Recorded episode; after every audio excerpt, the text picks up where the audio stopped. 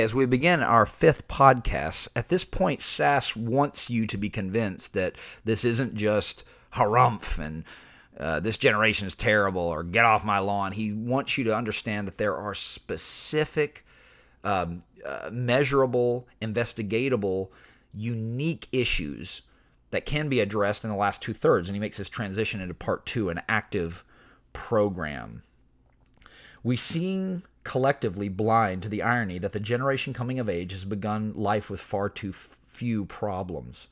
No one should regard the eradication of polio as anything but a glorious blessing, but we should also be able to recall that many older folks we know grew their character by fighting through their polio, and many of their generation who didn't contract the paralyzing infection learned to count their blessings because of what they didn't have to fight through.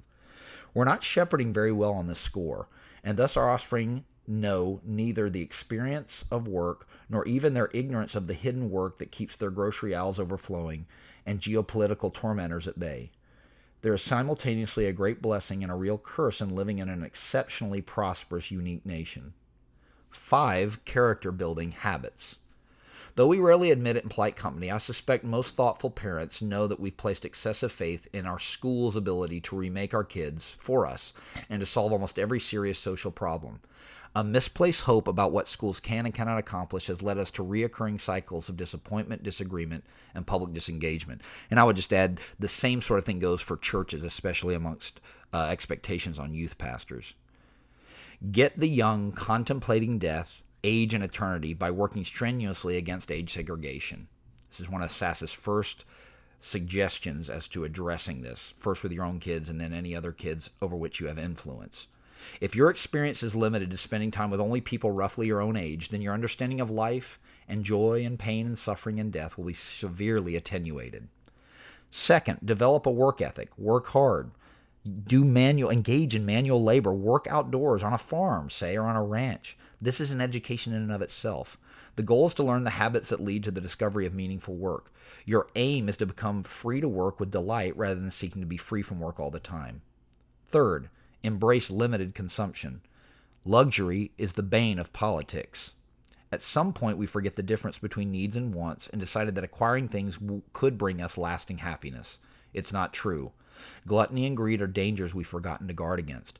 But even more basically, consumption alone can never make us happy. Meaningful production can and does. Knowing how our species overcame subsistence and necessity and why the United States developed from a small agrarian republic into a commercial powerhouse is an asset in recovering an older understanding of how to limit your desires and how to find satisfaction and gratitude in the meeting of a limited set of true needs. Fourth, and I believe the weakest of Sasse's suggestions here, learn how to travel and travel light. Of course, contrast clarifies, but Sasse says to understand the difference between need and want, you need to know what it's like to subsist or live in a different context. To understand your own culture better, it's essential to experience other cultures so that you can look back at yours. Literature is a key way to gain that perspective and one of the cheapest, but the best way to shock open young eyes is to travel. Fifth, learn how to read and decide what to read. Just as you learn to appreciate the necessity and your own culture better by experiencing the cultures of other places, books offer a kind of literary travel. You can visit ancient Athens and Jerusalem in books, but there's a difference between learning how to read and how to read well. Your kids need to become obsessed with the habit of reading. They need an appetite. And then they need a list of great literature and great nonfiction. The best way to develop that appetite is for them to start playing an active role in building and explaining and defending their menu of chosen books or ideas that they mull over or try to ingest or integrate. So they can fall in love with and return again to some of their entrees. Bodybuilding for the mind and soul, the scar tissue of character, happily awaits. Okay, so the remainder of the book is a defense of these five general suggestions about effective parenting in the 21st century. So let's start with suggestion number one flee age segregation. Flee age segregation. Or get the young contemplating death, age, and eternity. So here's the first quote by Cicero it's not by strength or speed or swiftness of body that great deeds are done, but by wisdom, character, and sober judgment. These qualities grow richer as time passes. If 17th century settlers from Puritan Massachusetts or Anglican Virginia were transported to the present day, they would be obviously confused. The lights, the sounds, and all the technology. Our vast market system, which overtook the subsistence agri- agricultural economy of their time, would baffle and impress them, our overflowing grocery shelves. They would probably not believe their eyes upon seeing the endless supply of food in our supermarkets and the infinite product list on Amazon. But once our time travelers got past the shock of material plenty, I suspect they'd be even more disoriented and distressed by two changes in how we organize our social lives the way we separate work from home, and then consequently the way we segregate the young from the old in our communities. First, work has become tremendously specialized and thus increasingly centered, at least prior to the new revolution in mobile digital devices, in factories, offices, and other specialized workplaces. Think about this 300 years ago, nobody commuted to work. People worked where they lived, downstairs, upstairs, or just outside the house or tent. Everybody in the family was engaged in activities for the betterment of the family and possibly the village hunting, farming, fetching water, gathering firewood, barrel making, butter churning, etc., etc. Separating work from the home, taking the artisan out of his shop and putting him in a steel mill, for example, was a stark shift in not just economic but also social and family life. Other cultures, even high, highly hierarchical ones, have not segregated young and old this rigidly, and our marketers and advertisers now aim to increase that segregation. Just as mom and pop stores, quote unquote, and neighborhood supermarkets evolved into big box anchor stores with demographically targeted specialty shops arrayed around them, mall like churches now offer services and programming tailored to the market segments inside their congregations high schoolers, college kids, Gen Xers, baby boomers, and even holdover liturgical traditionalists, quote unquote. Perhaps only chains like Starbucks transcend intergenerational divides, says Sasse, anchoring the corner curb of the strip mall and the lobby of the megachurch. Worship services are differentiated primarily by musical style and volume. The younger the crowd, the louder the amplifiers. But the costs go beyond possible hearing loss, as studies show that generational segregation weakens faith commitments. According to the Fuller Youth Institute, quote, involvement in all church intergenerational worship during high school is more consistently linked with mature faith in both high school and in college than in any other form of church participation. Fewer and fewer of our young people have intergenerational experiences in the pews, with both theological and sociological consequences. As community density weakens, context for sharing wisdom also sadly evaporate.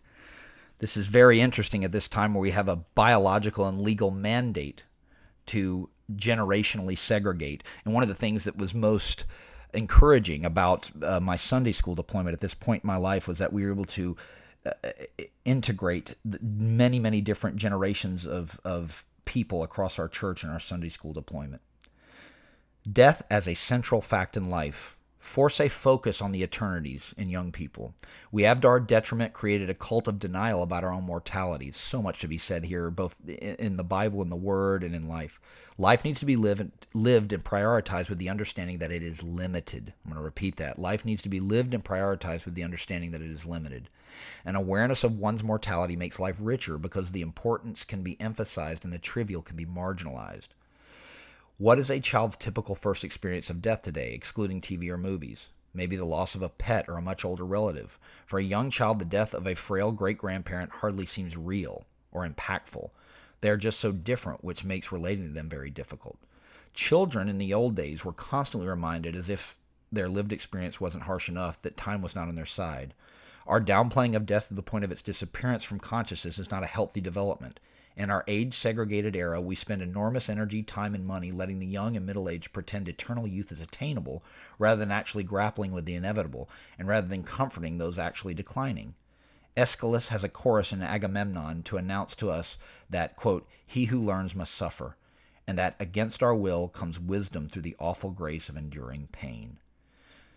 There's a discussion of life generation, three purposes of sex that need to be returned to unitive, procreative, and pleasurable then all the data on the wisdom of hemming in the desire to marital monogamy is not likely to be formulated or expressed in a peer to peer culture.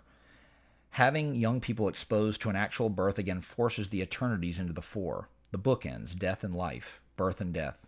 They're overwhelming realities, and they need to be brought in front of young people. They overwhelm us with joy and grief. They involve us in something greater than ourselves, greater than we can fully comprehend. For giving life and seeing it extinguished enliven our highest hopes and reveal our deepest fears. Almost incomprehensibly, we get to participate in creating life, but its pace and length still remain entirely beyond our control.